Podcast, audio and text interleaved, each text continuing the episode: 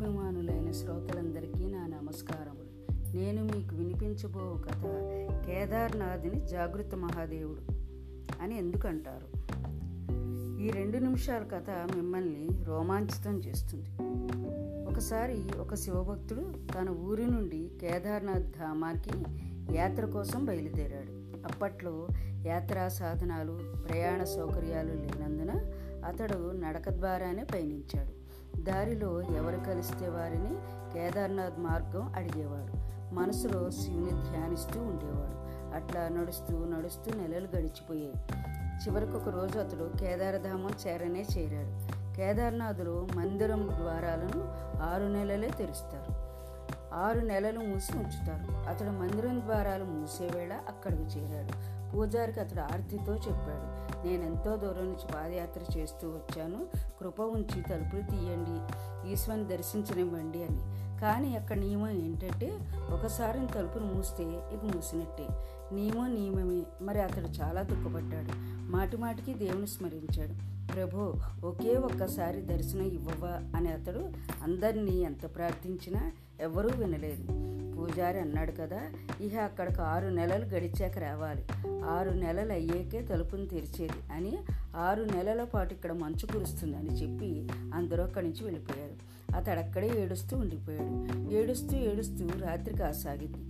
నలుదిక్కుల చీకట్లు కమ్మిపోయాయి. కానీ అతడికి విశ్వాసం తన శివుని మీద ఆయన తప్పక కృప చూపుతాడని అతడికి చాలా ఆకలికి దప్పిక కూడా కలగసాయి. అంతలోకి అతడు ఎవరో వస్తున్న శబ్దాన్ని విన్నాడు. చూస్తే ఒక సన్యాసి బాబా అతని వైపు వస్తున్నాడు. ఆ సన్యాసి బాబా అతడి వద్దకు వచ్చి దగ్గరలో కూర్చున్నాడు. అడిగాడు నాయన ఎక్కడి నుంచి వస్తున్నావు? అని.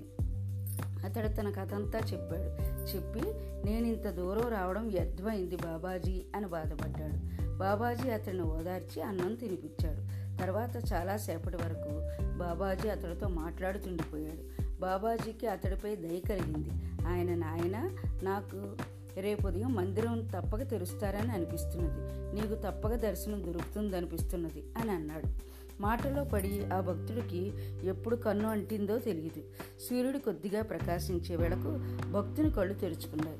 అతడు అటు ఇటు చూస్తే బాబాజీ చుట్టుపక్కల ఎక్కడా లేడు. అతడికి ఏదైనా అర్థమయ్యేలోపు పూజారి తమ మండలి అంతటితో కలిసి రావడం చూశాడు. అతడు పూజారికి ప్రణామం చేసి అన్నాడు నిన్ననేమో మీరు మందిరం ఆరు నెలలాగి తీస్తామన్నారు కదా. ఈ మధ్య సమయంలో ఎవరు ఇటు తొంగి చూడరని కూడా చెప్పారు కదా. కానీ మీరు ఉదయాన్నే వచ్చేసారే అని అన్నాడు.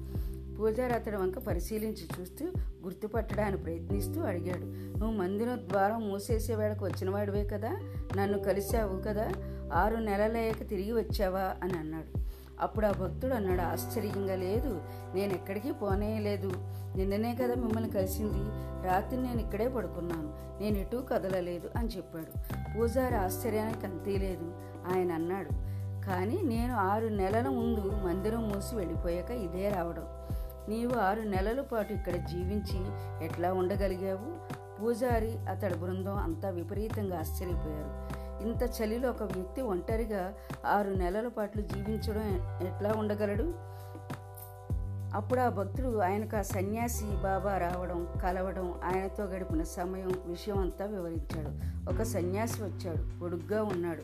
పెద్ద గడ్డం జటలు ఒక చేతిలో త్రిశూలం మరొక చేతిలో డమరకం పట్టుకుని మృగచర్మం కప్పుకుని ఉండే ఉన్నాడు అని వెంటనే పూజారి ఇతరులు అందరూ అతడి చరణాలపై పడిపోయారు. ఇట్లా అన్నారు మేము జీవితం అంతా వెచ్చించాము కానీ ఈశ్వరుని దర్శనం పొందలేకపోయాం నిజమైన భక్తుడు నీవే నీవు సాక్షాత్తు భగవంతుడివే. శివుడినే దర్శనం చేసేసుకున్నావు.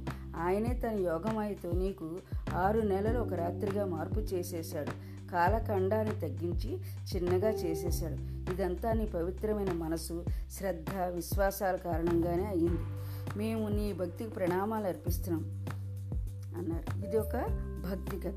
నా కథను శాంతం విన్నందుకు మీకు ధన్యవాదాలు.